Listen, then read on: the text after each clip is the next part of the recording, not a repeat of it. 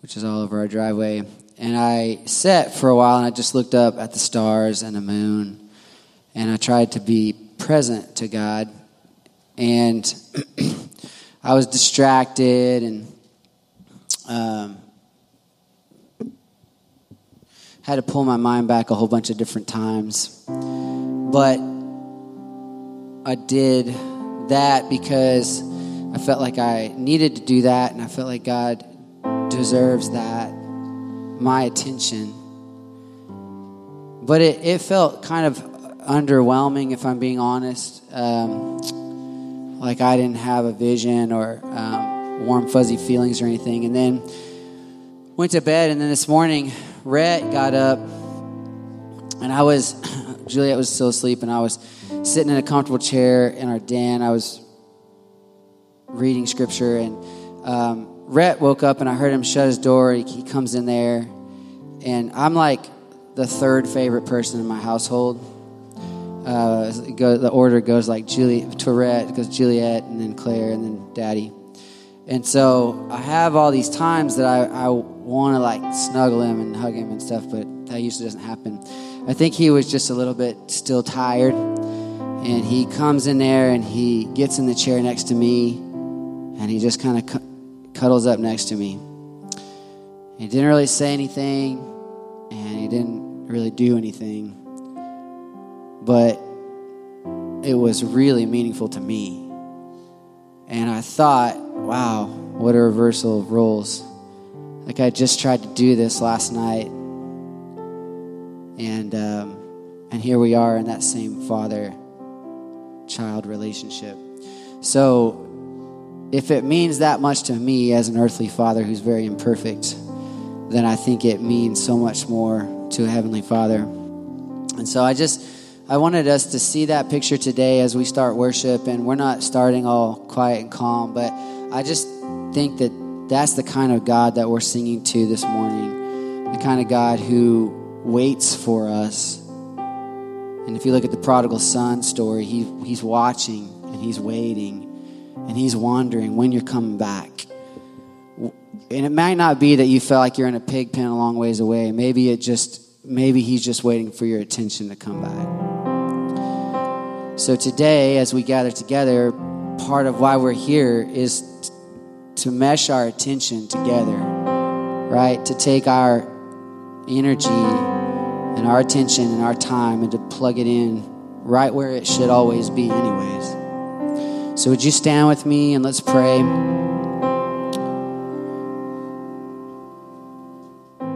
Father, here we are. And maybe we're super distracted. Maybe we're laser focused.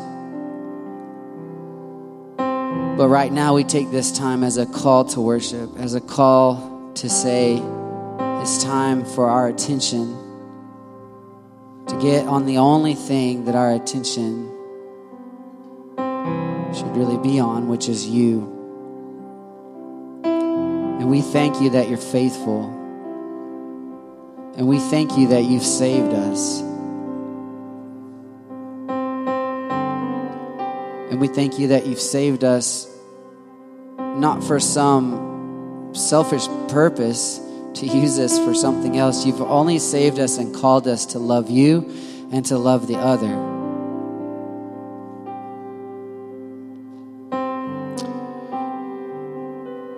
So we praise you, we glorify you, and we thank you. And we ask that you would be pleased with this worship, that you would be glorified with this worship, that this worship would be about none other than giving you what you deserve. And all of God's people said together, Amen. All right, so let's worship.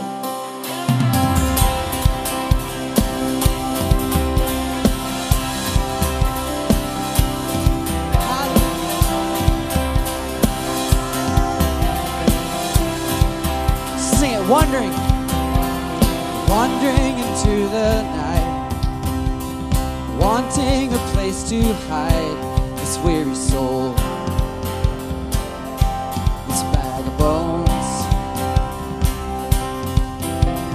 And I try with all my might, but I just can't win the fight. I'm slowly drifting, a vagabond. And just when I I met a man I didn't know, and he told me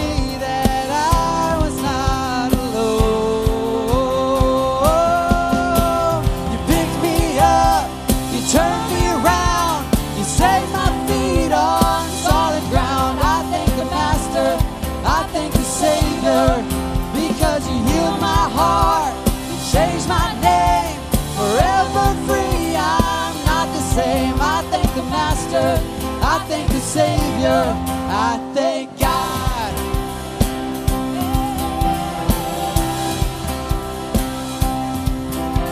I cannot deny what I've seen. Got no choice but to believe my doubts are burning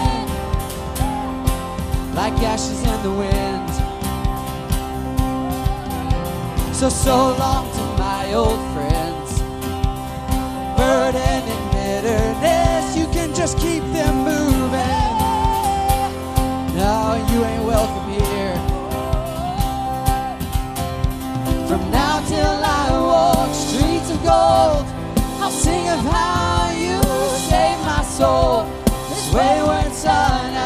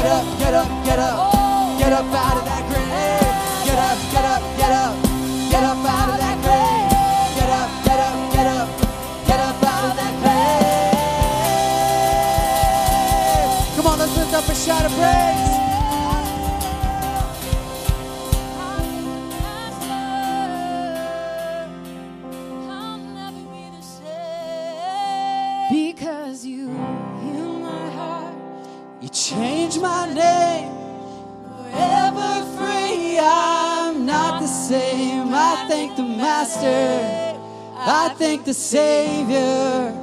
Because you healed my heart, you changed my name. Forever free, I'm not the same. I thank the Master. I thank the Savior. I thank the Master. I thank the Savior. I thank the Master. I thank the Savior. I thank God.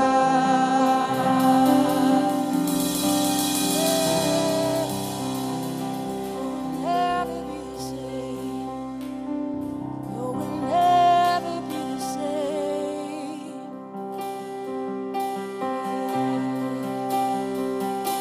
It's honey in the rock, water in the stone, manna on the ground.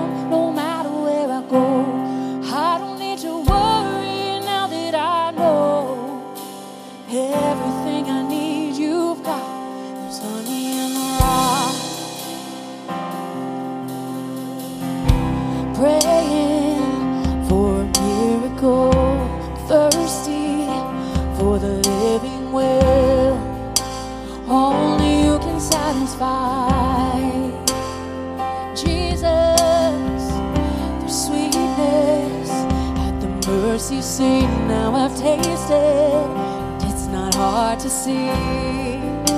Only you can satisfy. There's honey. There's honey in the rock. There's honey in the rock. There's honey in the rock. There's honey in the rock. There's freedom where the Spirit is. wilderness. You will always satisfy.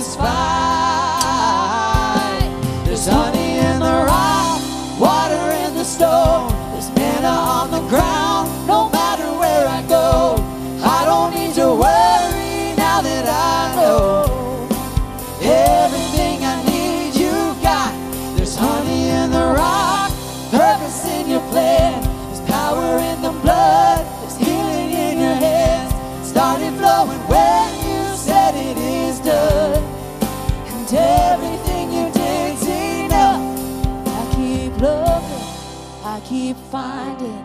You keep giving, you keep providing. I have all that I need. You are all that I need. And I keep praying, you keep moving. I keep praising, you keep proving.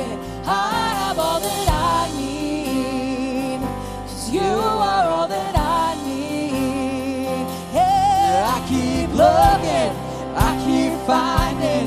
You keep giving, keep growing.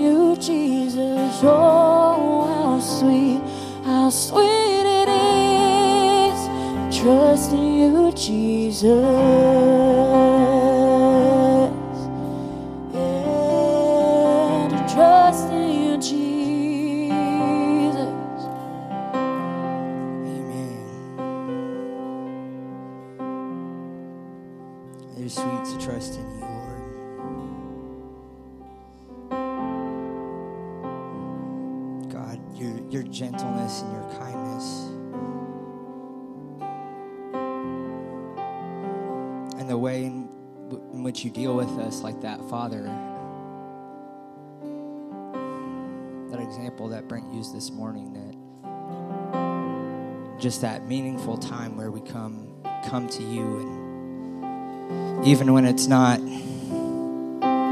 even when nothing quote unquote special happens that that that closeness and that implied trust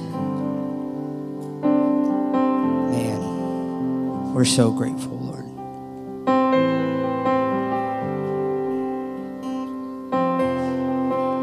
Just continue to Make your presence known here with us, Lord, as we just curl up with you this morning. That our attention is on you, and our intention is just to be here with you, Lord. Amen. Welcome, everybody. Thank you for being here with us on Family Sunday this morning. Um, we're excited that you're here.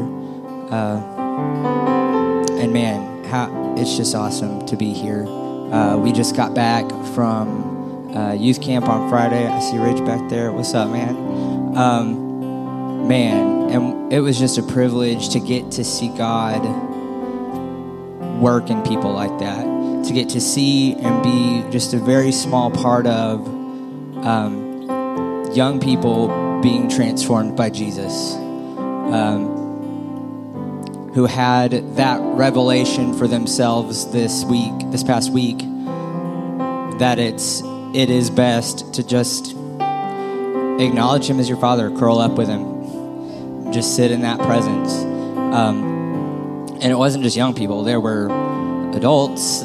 I mean, anyone who was out there last week got something. Like there was an experience, uh, that kind of mountaintop experience with the Lord, and so. Um, it's just amazing to see the way that God is absolutely generational. And, um, you know, it's really appropriate that as soon as we get back, we have Family Sunday where our young people get to sit in the service with us and uh, we get to be a generational church.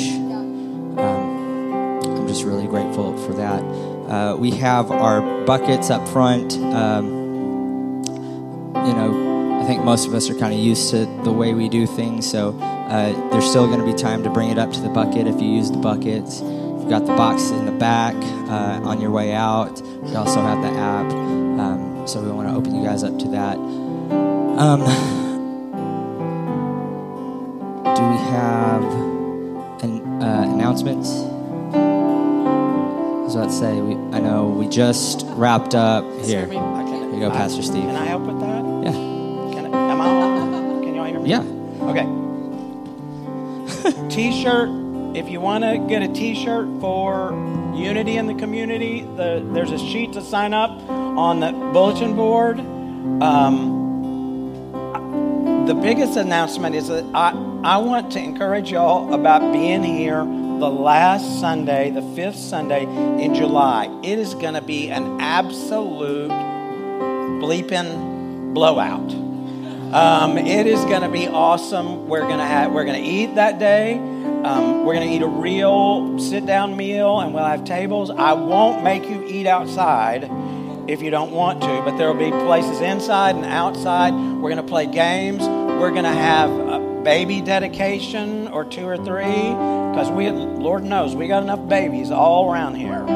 We have one here this morning, brand new member. Um, right back there, y'all can say hi to her. Uh, Novely and Aaron are here this morning for the first time since little, what's her name, was born. Sorry, my, my brain is gone.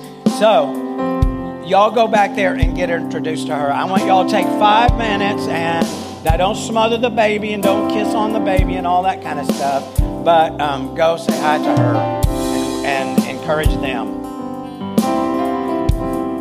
Great. Selfie time. All right. Y'all get on in here.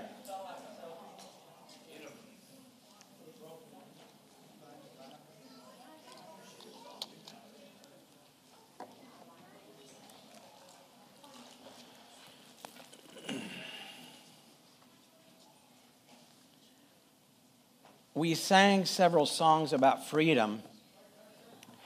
And that always reminds me of a trip that we took to the Fort Worth Zoo and we saw a, an eagle, and the eagle lived in a cage. And one time he spread his wings out like that. I don't know why he did. I don't know why he would do that. He's been in this cage for years, uh, but his wings actually went outside of the cage. That's how small the cage was. And he lived there his whole life. And I, I, I remember being struck by how tragic it was that this, this symbol of freedom didn't have any freedom, lived in this cage, uh, and that. And I remember being struck by that at the time. But a week later, I was at um, a, a bike, a hill country bike ride. It was a, it was a 60 mile, 100k bike ride through the kind of the up, upper hill country and um, I don't recommend it. I, it would probably kill me now, but uh, we started at the town of Goldthwaite and um, on the square, and it's one of those uh, county seats that had an, uh, about a hundred year old building, and right next to the square is where the original jail was, and it's a very small building, maybe 20 foot square, two story rock. And there are windows around it and there's of course it's a jail so there's bars on on the jail and and there are glass windows inside of the bars and there were birds that lived in the bars of the jail. Um, they made nests in there and all and i was struck by those two stories put together that this eagle who had no choice and the symbol of freedom that lived in the in behind bars and these birds that were free to do whatever they want to do and they lived in behind bars they chose to live there and i and god kind of spoke to me about how that's how we are oftentimes that we choose to be we have freedom and we're bound by a choice that we make to live without freedom. And so we sang those songs this morning. And if I ask you for a definition of what freedom is, many people talk about how it means you get to do whatever you want to do, right? Um, and doesn't that sound good? Uh, the Bible talks about freedom in a whole different way. And so when we sing those songs, um, it's not just about doing whatever you want to do, it's what you were designed to do. It's, it's, God gave us freedom for a purpose. And when Paul talks about, I'm sorry, this isn't even my sermon, y'all. It's not even the introduction to my sermon, it's about what we were singing. Paul talks about in Romans about the freedom and the gift that God gave us gave us. And he talks about two different kinds of gifts. Well, he, doesn't, he talks about gift, gift, gift, but the words that are used in Greek are two different words. One of it is charisma, which is where we get the word charismatic, charismatic from. But charis is grace, and it also means gift. Charisma means gift, a gift of grace. The other word is dorema. Um, the other word that's translated gift is dorema. The difference is that, that the charisma, the dorema is a gift like if I give you $100, then you can go and do whatever you want to do with the $100. You can go and buy, uh, you, you can go put gas in your truck. You could go and buy shoes, not very many shoes. They all cost more than $100 now. But um, you, you could do whatever you want to do with it. But if I gave you a $100 gift card to Starbucks, what could you do with it? You have to go to Starbucks. You, have, you get coffee or some kind of thing that's not coffee, or, but you have to spend it at Starbucks. That's what charisma is. That, that gift is um, a for a purpose. And the freedom gift that we're given is for a purpose. It is not to do whatever I want, it's not to sin. That was one of the big problems that um, people like Paul had when he talked about what grace did. A lot of people were afraid that I grew up with Baptists being afraid of the grace because they talked about having a license to sin. And Brother Dwayne always said, I, everybody I know didn't need no license to sin. they did it with or without a license. But th- that gift, grace gift, and it all goes together charis, charismata, all of that goes together. That grace gift is for a purpose. It's, it's, and Paul goes on about it how we're free to not sin. Where we were stuck in sin before, we're free now. And I, and I want to talk about that this morning, the freedom that we have in that. Uh,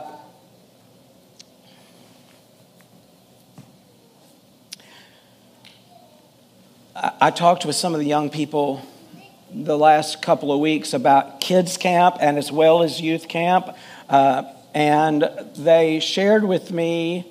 Uh, I actually talked to kids at camp because we went and picked kids up for after kids camp, and I asked them what was the most fun. They said worship. Uh, the an encounter with God was the most fun. Um, and I, I talked to Landon yesterday, and I talked to Ridge this morning about um, about youth camp, and they ta- they said basically the same thing. Um, that Ridge said that at Thursday night worship, that the Holy Spirit really fell, and he said it was an absolute encounter with God. And um, that's what we're free to do in Christ is to ha- have that relationship that, that changes everything. So I want to talk about, uh, here's my introduction. Um, the, the tale of two ditches. Um, it was the best of times, it was the worst of times. That's the beginning of Tale of Two Cities, right? Everybody know that? Everybody? Okay. Um, the tale of two ditches. This is a story of two people, most likely kind of close to each other in, in, the, in the story of the gospel. It's from the book of John, and everybody knows Matthew, Mark, Luke, and John all tell the story of Jesus' earthly ministry, the crucifixion, and all those things. Many things are found in all four of the gospels, but John the Gospel of John kind of is separate in, in some ways.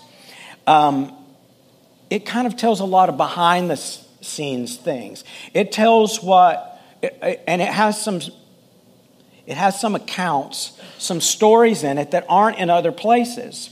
And this today's stuff is not in Matthew, Mark, or Luke. Uh, it's only here in John, but it's, it fits into the story of those.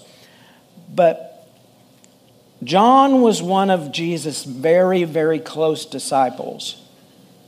He was the kind of inner circle of three John and his brother James, and then Peter. Those three were this inner circle with Jesus. And I believe that John heard stories that, that others didn't hear. Jesus, in quiet moments, Jesus said, You know, a weird thing happened today. Or yesterday, this guy named Nick came to see me. And uh, you tell, so that's how John ended up hearing some of those things. Also, at the crucifixion, um, Jesus introduces, and Mary, his mother Mary, had been with the disciples the whole time. But Jesus, as you may recall, at the crucifixion said,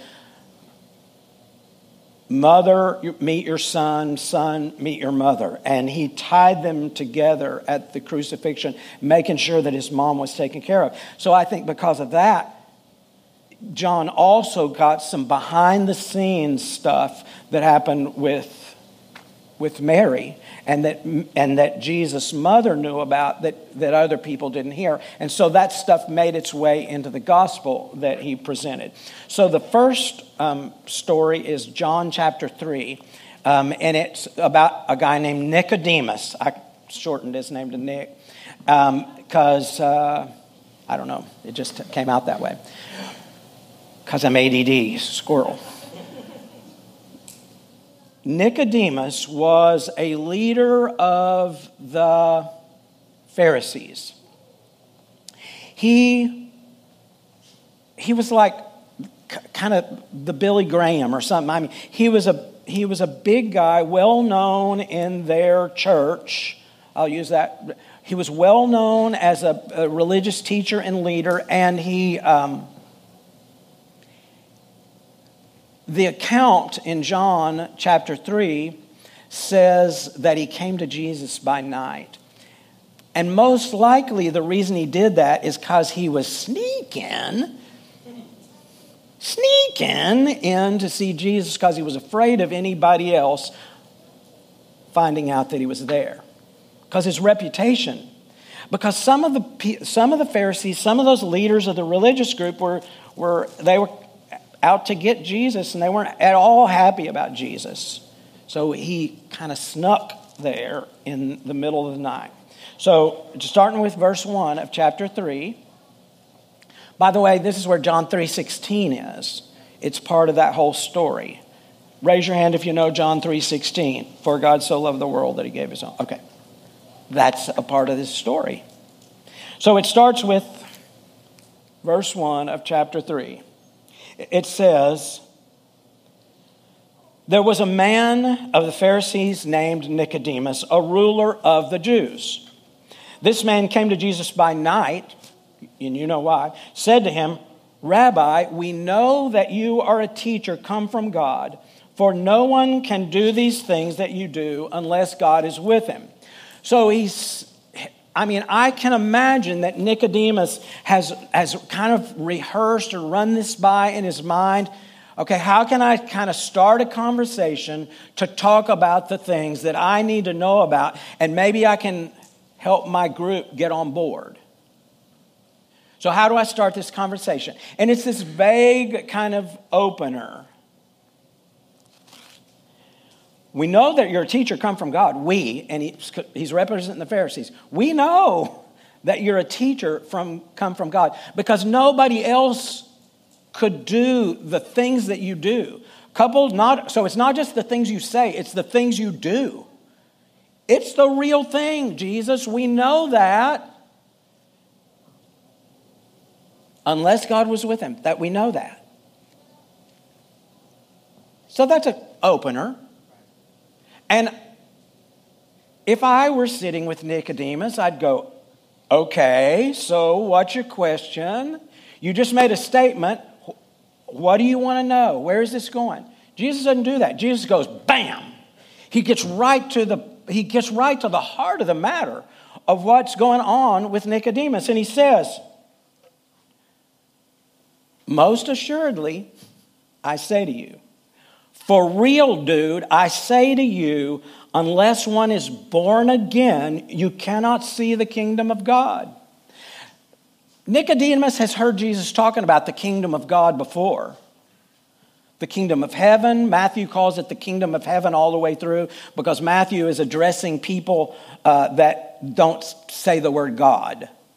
Uh, very religious people, and they do not utter the word God or Adonai or anything like that. They're very careful. So, but he says, unless you're born again, you cannot see the kingdom of God. And the bam hits Nicodemus so hard that he's trying to make it, this make it make intellectual sense. He's hearing with his brain and not with his heart. He is totally into an intellectual understanding of it. And so he says, you, unless you're born again, that, by the way, we don't hear those words very often anymore. But we used to hear, people used to say, unless, unless you're born again. Are you born again? They'd say that, those kind of words. There's somebody here that I hear say that a, a lot of times, but um, we don't hear those words. I guarantee Nicodemus had never heard those words before. What does it mean to be born again? Jacob talked about worldview in uh, the message that we listened to last Sunday. Worldview. So I, I, want you to have that in mind as we talk about this the rest of the time. What's your worldview? How do you see the world? What's real? What, what determines how you in, interpret daily events and how people behave? What it means to be a Christian? What does your worldview? say about those things? Worldview. Okay. Jesus says, You must be born again. Um, Nicodemus says to him, I mean, he's never heard this before at all. How can a man be born when he is old? Picture this, if you will. Can he enter a second time in his mother's womb and be born? Sorry, kids, but uh, let's let's take it away from our a personal thing and let's. Th- I, I see a lot of cattlemen, ranchers here. Can you picture that cow saying, "Nuh-uh, I ain't having any of this," and that little baby calf climbing back up in there? Can you picture that yearling bull calf climbing back in there? Uh, that's that's what Nicodemus said. He said, "What can I enter? Can I climb back in there? Is that what you're talking about? How hard are you working to not get it?" Is what I want to ask Nicodemus. How hard are you working to not understand this?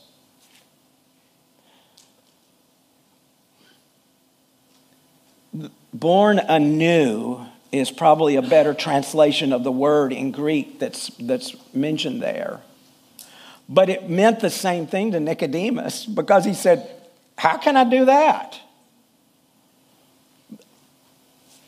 I think that the, perp, the meaning of it is that you have to become something new. Unless you become something new, you're not going to get this. Jesus said, Surely I say to you, unless one is born of water and the Spirit. Now, we've been ta- so we've been talking about two births there. Um, some, some theologians, some Bible interpreters say that Jesus is saying the same thing right there. And I think he's saying two different things there. I think he's saying, unless you have a water birth, which is how we're all born, when the waters break and then we're out, unless you have a water birth and a spirit birth, unless one is born of water and the spirit, he can't enter the kingdom of God. I don't think that's the same as going to heaven. it's, you can't be a part of the kingdom of God that works in this world. That's why when Jesus, when Jesus walks on water, it says you would have passed it by because they didn't understand about the loaves and the fishes. He stops and helps them. That there's something that happens with, with living in the kingdom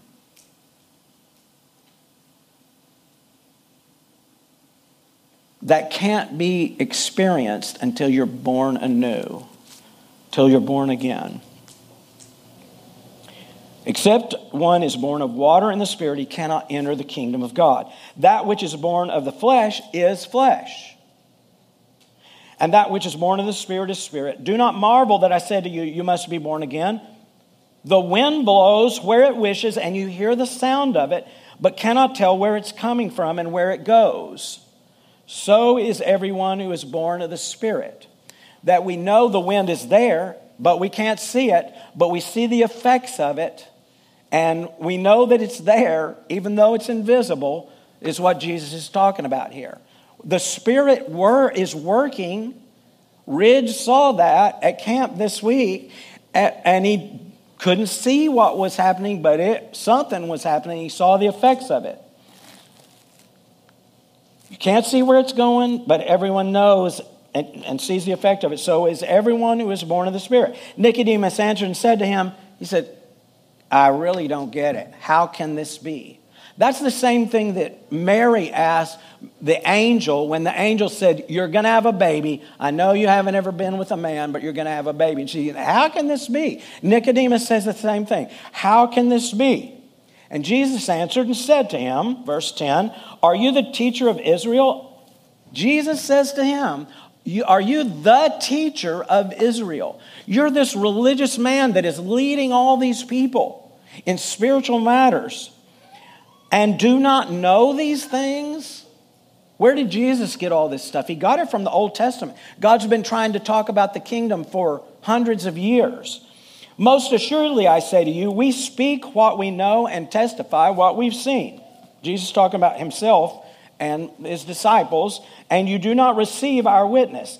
If I've told you earthly things and you don't believe, how will you believe if I tell you heavenly things? How many of you want to know heavenly things? That's why Nicodemus was there. He's, he's wanting to know heavenly things. I want to get past this. I don't know if you've ever been there, but I came to a place like that in my life. I was a grown up. I'd already been in the ministry for years, and I got to a place where I said, I want to see more. I want to know.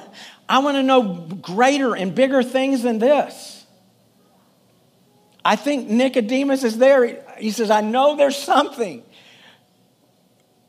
Nobody could do the things you do unless you're from God. I know there's something more. What is it? And Jesus tries to tell him, Uh, and he goes, Oh man, I'm just not getting it. Jesus said, How can you understand heavenly things if you can't understand earthly things? Verse 13 No one has ascended to heaven but he who came down from heaven, that is the Son of Man. So Jesus said, I've been there.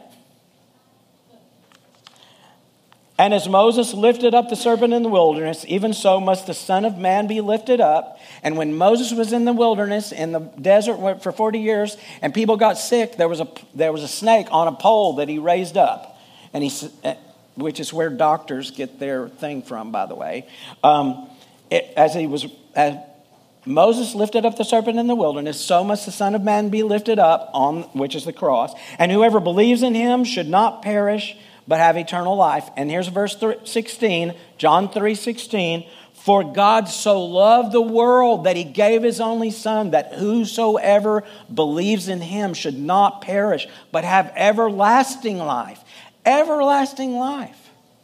The Pharisees believed in the resurrection and some kind of life that went on. Jesus said, It's everlasting, it's an eternal life, but you have to believe. John 3:16. That was and that's a key. Can you get it, Nicodemus? By the way, Nicodemus helped Joseph of Arimathea bury Jesus. Nicodemus was a real guy, a real person, and he was he must have got it somewhere along the way because he's there at the end, even when all the disciples are gone. And verse 17, the last in this short passage For God did not send his Son into the world to condemn the world, but that the world through him might be saved.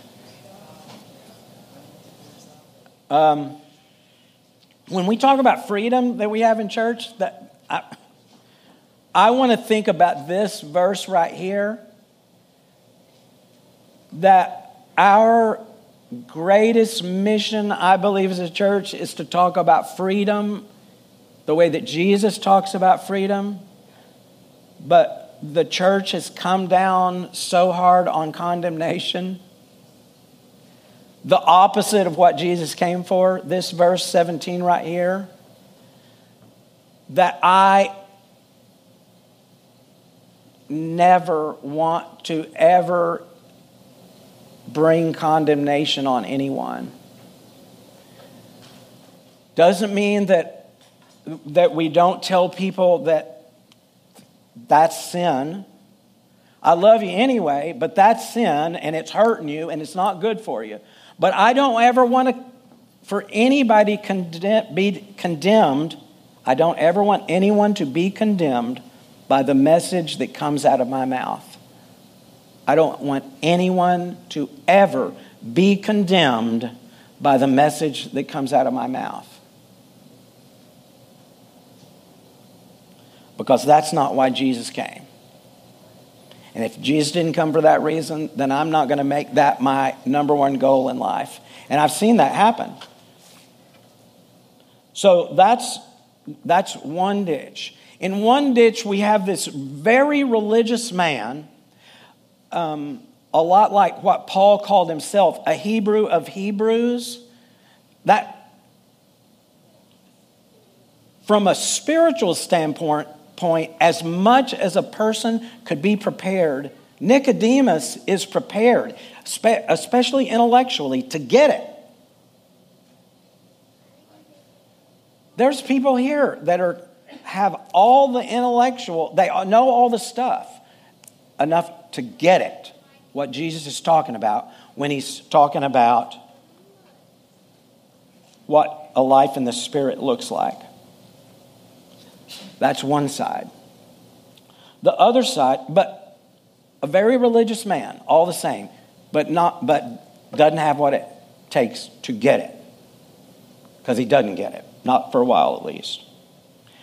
The very next chapter is um, John chapter 4, and we're going to start with verse 3 for a lot of reasons, partly because I don't know if Nicodemus went back and told some of his close friends, but the Pharisees are kind of after Jesus because they're not happy with him. It says in the, at the end of chapter 3, it says he was baptizing a lot of people, more people even than John, which he technically wasn't doing. His disciples were baptizing people, but people were coming to be baptized because of the message of Jesus. And so he got out of Judea. Verse 3 says, He left Judea and parted, departed again to Galilee because the Pharisees were after him. It says, But he needed to go through Samaria. And sorry, I have to stop just a second and talk about this. So, along the, the eastern coast of the Mediterranean, the, the beach goes from south to north, and Israel is down here. Judea, the, southern tribe of Israel that's left over after they split up in the Old Testament after King Solomon. It's down south here, and there's a country in the middle, Samaria, and then there's another country of Jews that, that is Galilee up in the north, up just a, a, up around the Sea of Galilee. So there's the Dead Sea down here, and there's the Sea of Galilee up here, and in between was Samaria. And if you were really Jewish, you hated the Samaritans because they had followed the sin of Jeroboam and this Old Testament religion that was invented to kind of uh, be a substitute for, for worshiping God in Jerusalem because Jeroboam was afraid that people would go home and then get realize how homesick they were and wouldn't come back north to where they lived. So he invented a new religion. And these people followed after that and they got all lost, carried away into captivity. They were slaves for a long time. And, but some of those people have come back and they're trying to follow the original Hebrew religion. But they're, they're like a red headed stepchild of the Jews, and they didn't, uh, they, yeah, they weren't accepted. So most people went around to the east in the desert and went around Samaria as bad as, as rough a trip as it was, and it took a lot longer to get there, or they went along the they went in a boat and went up north to Galilee that way. Nobody just traipsed through Samaria because they didn't want to they didn't want to associate with this group. But it says he needed to go through Samaria. I guess he, I don't know if he was in a hurry or if he had a particular mission, a person to meet, and that's very possible. So he came to a city of Samaria, which is called Sychar, near the plot of ground that Jacob gave to his son Joseph. So Joseph, when he was in Egypt, second only to Pharaoh, and they take the bones away, somewhere along the way, and it's not actually in the Old Testament, but somewhere along the way, because when in Joshua, when they take the, carry the bones of Jacob out of Egypt and take them to the promised land, it says that the land that was inherited by Joseph's son, and it, called, and it named this place. It's the place where Jacob buried Rachel that he bought from the sons of Hamor.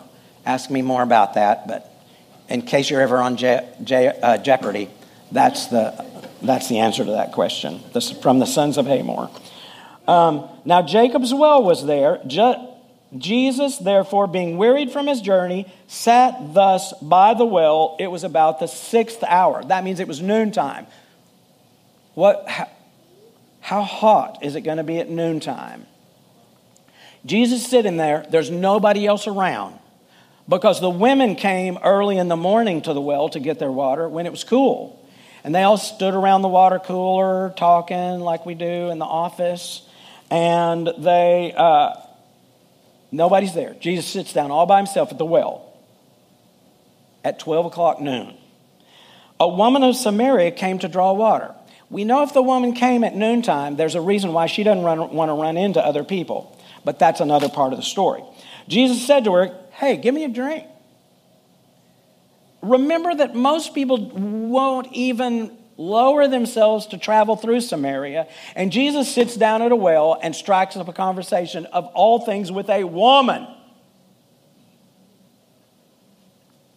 Most of us are used to talking to women, but there, it wasn't that long ago that even in our culture, that men and women didn't just talk to each other. If you've watched Pride and Prejudice or something like that, one of those old shows where uh, men and women had to have a chaperone to be together, this is like that only at times a thousand. We what? Oh, uh, where men and women don't talk to each other? I would say amen to that, but for a whole different reason. So I don't have to talk to Pam anymore? Is that how that works? Okay. It would be nice if we had some decorum. That's what you mean. Okay. Um, Jesus says, Give me a drink. For his disciples had gone away into the city to buy food. Then the woman of Samaria said to him, How is it that you, being a Jew, she knew that he wasn't like everybody else, how is it that you, being a Jew, ask a drink of me, a Samaritan woman? There were a whole bunch of things in there. One, I'm from Samaria, and you don't even want to touch anything I've touched. You consider yourself unclean if that happens. Uh, so I'm a Samaritan. I'm also a woman, and men and women don't talk to each other. So why is it that you ask me? For Jews have no dealings with Samaritans. Jesus answered and said to her, If you knew the gift of God, and who it is who says to you, Give me a drink, you'd, ask, you'd have asked him, and he would have given you living water. So he, he would have given, if you, if you knew it was that asked you, you'd ask me, and I'd give you living water. I wonder if Nicodemus would have got it at this point. The woman said to him, well, sir, you have nothing to draw with, and the well is deep. Where then do you get that living water? You can't, you don't have anything to draw with. I have, I have something to draw with, but you're offering me water, and it doesn't appear that there's any way you can even get water. Where do you get that living water?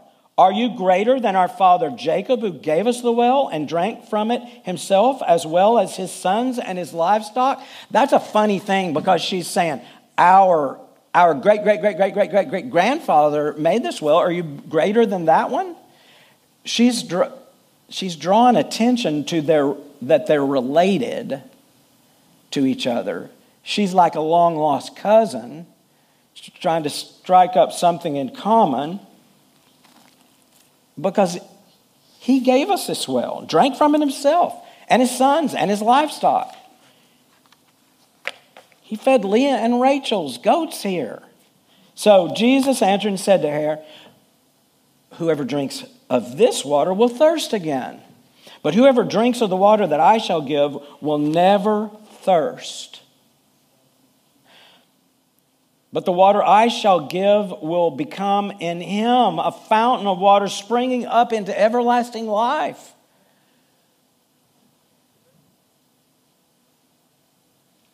Is there any doubt that he is talking about something different from just water now? You and I know, thank you, we know that.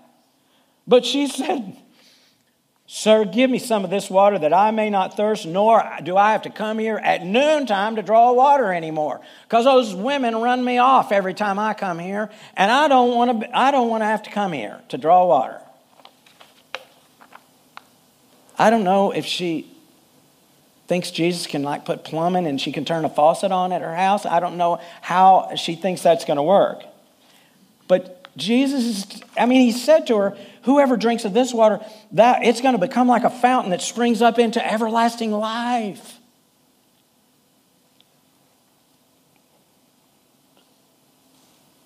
So Jesus, after she says, Give me some of that water because I'm thirsty right now and I don't want to ever come back to draw water. Jesus says, Go call your husband and come here. Whoa. The story's taken a definite turn right here. Hey, go get your husband. Bring him. She says, Oh, I have no husband. Oh.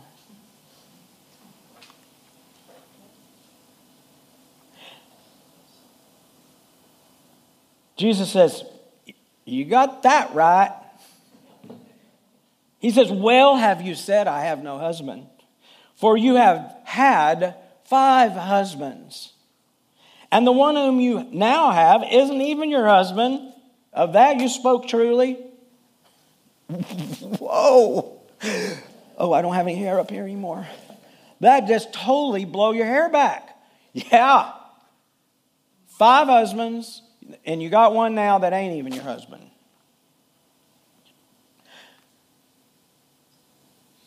This is not to be condemnation, even. Jesus never did that to anybody that he talked to. The woman who's caught in adultery. Do you know what caught in adultery means? That means she was found in bed with somebody that wasn't her husband. And they dragged her there to stone her.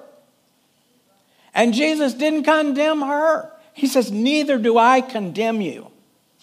Go and sin no more, because what that was a sin, but I don't condemn you. Jesus isn't condemning her either. He's taken her somewhere, He's taken her to freedom.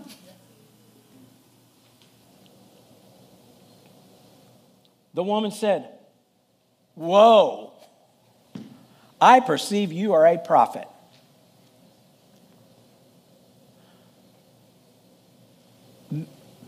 The discussion took a turn and she's trying to turn it around again to something else.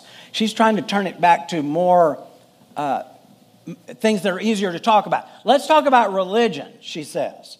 She says, I perceive that you're a prophet. Our fathers worshiped on this mountain, and you Jews say that in Jerusalem is the place where one ought to worship. Because on that mountain they were on is the place where Jeroboam invented it. You have to go back to the Old Testament to understand what that's all about. But they said, We got this mountain, y'all got that mountain. Is there any big deal about that? Jesus said to her, Woman, believe me, the hour is coming when you will neither on this mountain nor in Jerusalem worship your Father. It was only going to be about 40 years away, and there would be no temple in Jerusalem anymore to worship at. Jesus was speaking prophetically right there. He says, You're not, people aren't going to worship either in this mountain or in Jerusalem. You worship what you do not know. We know what we worship, for salvation is of the Jews. But the hour is coming, and now is, when the true worshipers will worship the Father in spirit and truth. For the Father is seeking such to worship Him. The Father is seeking such to worship Him. People who will worship in spirit and in truth. Spirit is a key word right there. It's not about which mountain. It's not about this some religious thing. It's not about any of that stuff. It's about this relationship with God, a spirit relationship, truth. And he says, um, God is spirit, and those who worship him must worship in spirit and truth. Spirit and truth. The woman, and uh, I could have five sermons about this, but don't worry, I'm not going to. The woman said to him, and she's gotten on track right here.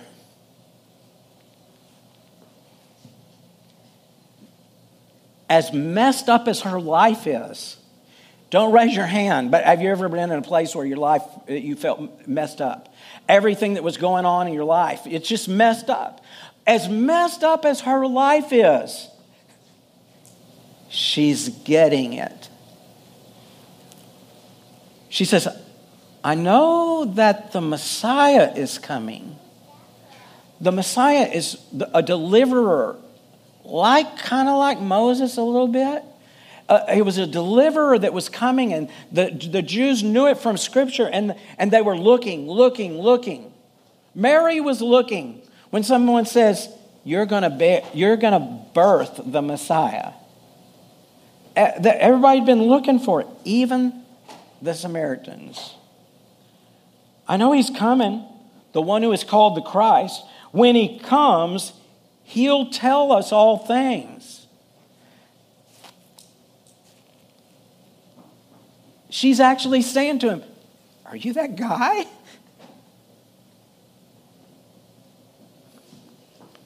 It moves me so much because there's people right now today that need to hear it the same way. And we need to be speaking this way to them. We need to, with our life, speak in such a way that people see a freedom that we have, see us living in the Spirit, see us living the kingdom of God, that they say, Are you one of those? Can you tell me about that guy? She says to him, I think you may be that guy. When he comes, he'll tell us all things. He's already told her all things. He said, I who speak to you am he. I am that guy.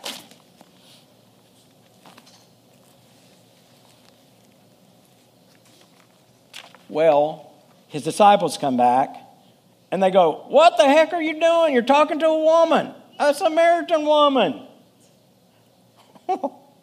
What's going on? I think that woman left a dust trail behind her as she runs down to Sychar, back to her house. I mean, picture her running and this dust coming up behind her. She left her water pot right there. She just left it, and, and they go, What? She left her pot. What's she doing? And so she goes, goes back to the city and says to the men there, Come see a man who told me all things that I ever did. Could this be the Christ? And they all went out of the city and came to him. They think, I think, Bible teachers think possibly that she may have been one of the first missionaries. Because later on, a few months later, maybe a year or two later, Stephen comes along to Samaria and he's preaching like Billy Graham this gospel, and people flock to him. And I believe it's because this woman had been spreading the news all along and, and basically primed the pump for all these people to come to these Billy Graham meetings that Stephen was preaching. She got it in a way that Nicodemus didn't get it she got it in a way that when, when Paul is writing to the church at Corinth in the second letter to the Corinthians, 2 Corinthians 5:17, some of you may have this verse on your refrigerator, and I bet you $5 it has butterflies on it. That says, 2 Corinthians 5:17, if anyone be in Christ, they're a new creation. Behold, it says, old things have passed away, all things have become new. I don't know if she knew that verse or not, if she had ever read the letter from Corinth. She certainly hadn't at this time, but she was new. She was living that verse out. She was in Christ. She was a new creation.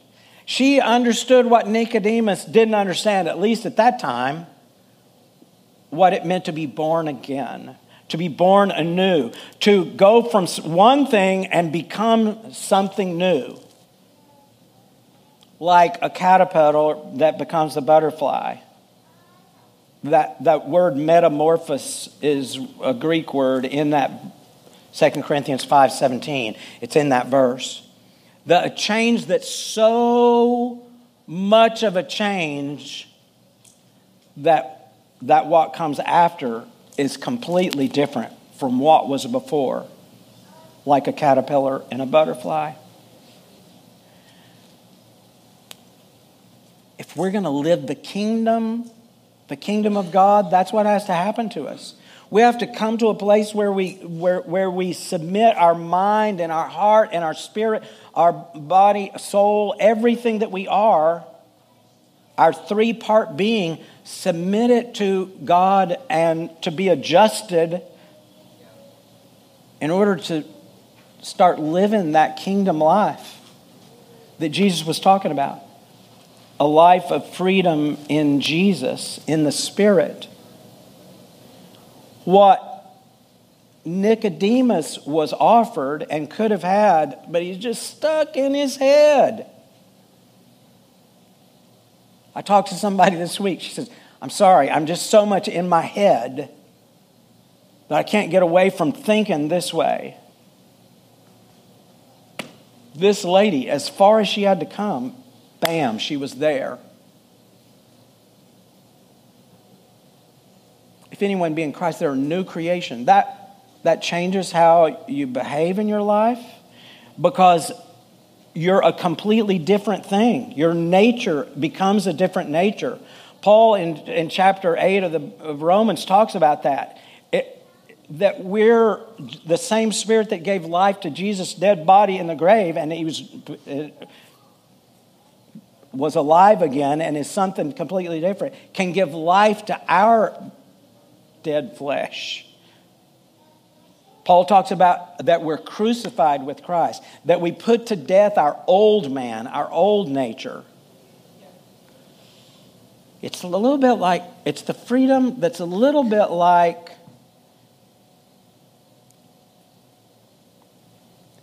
if you let that eagle out of the cage. I guarantee you'd never get them back in it. But how many of us live like the birds in the bars of the jail because of choices that we make to not live free? Apparently, this lady did not go back to the way things were before. She laid that foundation for a future of all people coming to Jesus.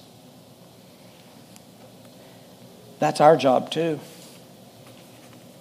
That's our job for the people that we work with every day, for them to see a Jesus in us and a kingdom life that says, I want some of that. For people that we go to school with, for, to, for them to see us and go, what, what is with you? I want some of that. Unfortunately, many of us growing up, though,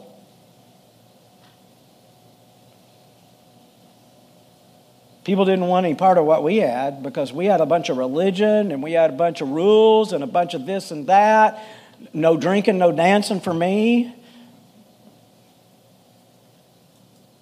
My girlfriend in high school, our senior prom, had just had her appendix taken out, but she and I were the photographers, and so we had to go to prom to take pictures, but we didn't get to dance because um, we both grew up different churches, but both no drinking, no dancing, and uh, went to prom, took pictures, and then left.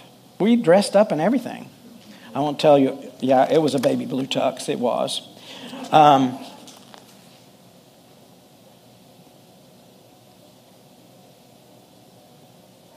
that doesn't look like freedom. Have a bunch of rules that seem more important than anything else. This is the important thing. For God so loved the world that he gave his only Son, that whosoever believes in him should not perish but have everlasting life. That's the most important message that we can ever bring. And the second is like unto it, if I talk in King James English. God didn't send his Son to the world to condemn the world, but so the world could be saved. Stand with me.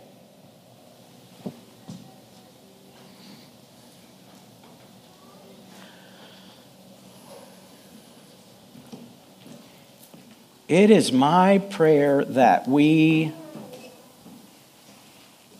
are like the woman at the well. that we run off down the road and start telling our friends because we want some of that.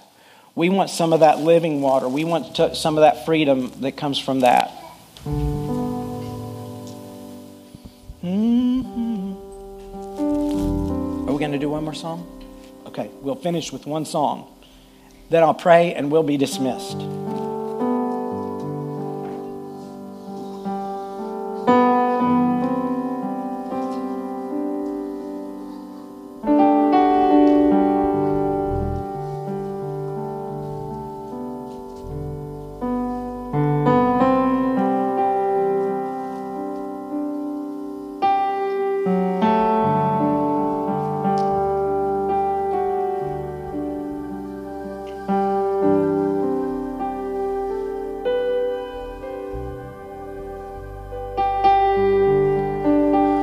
Haven't done this song in so long that it's new.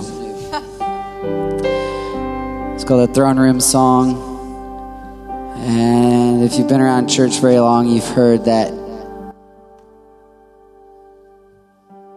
there's a description in, in Scripture of creatures flying around with all kinds of eyes and wings on them.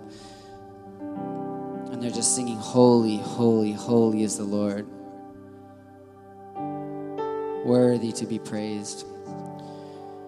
And so this song kind of mimics that and talks about us singing that way. So, Father, would you um, receive this praise? We thank you that you're worthy. We thank you that you're holy. Be glorified as we sing.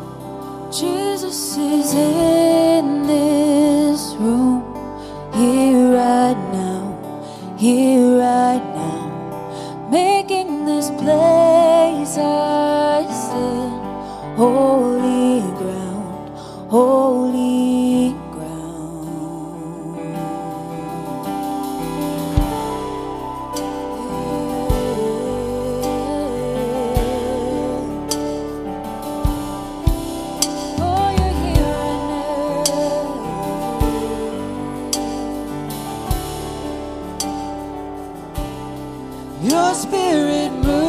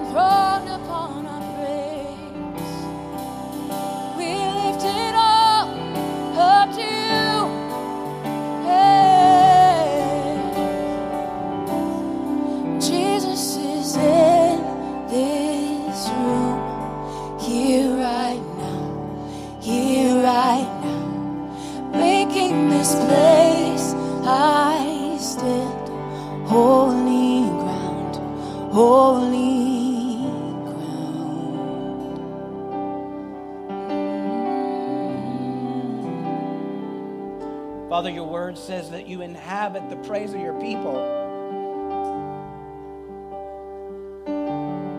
Thank you that on the cross, when Jesus died, the veil was torn and the door into your presence was flung wide.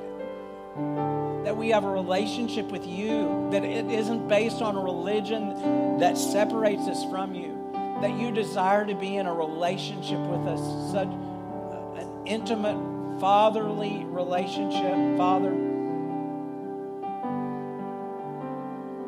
that you're here right now. You're with us, within us.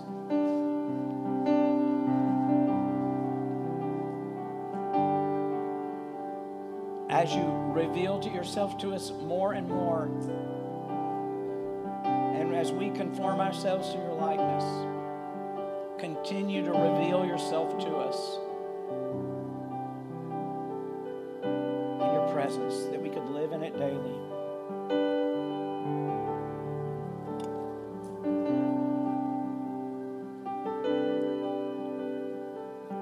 everybody that we know, everybody we deal with every day on a minute to minute basis wants to run inside what we have. May we glorify you in every breath. In Jesus' name.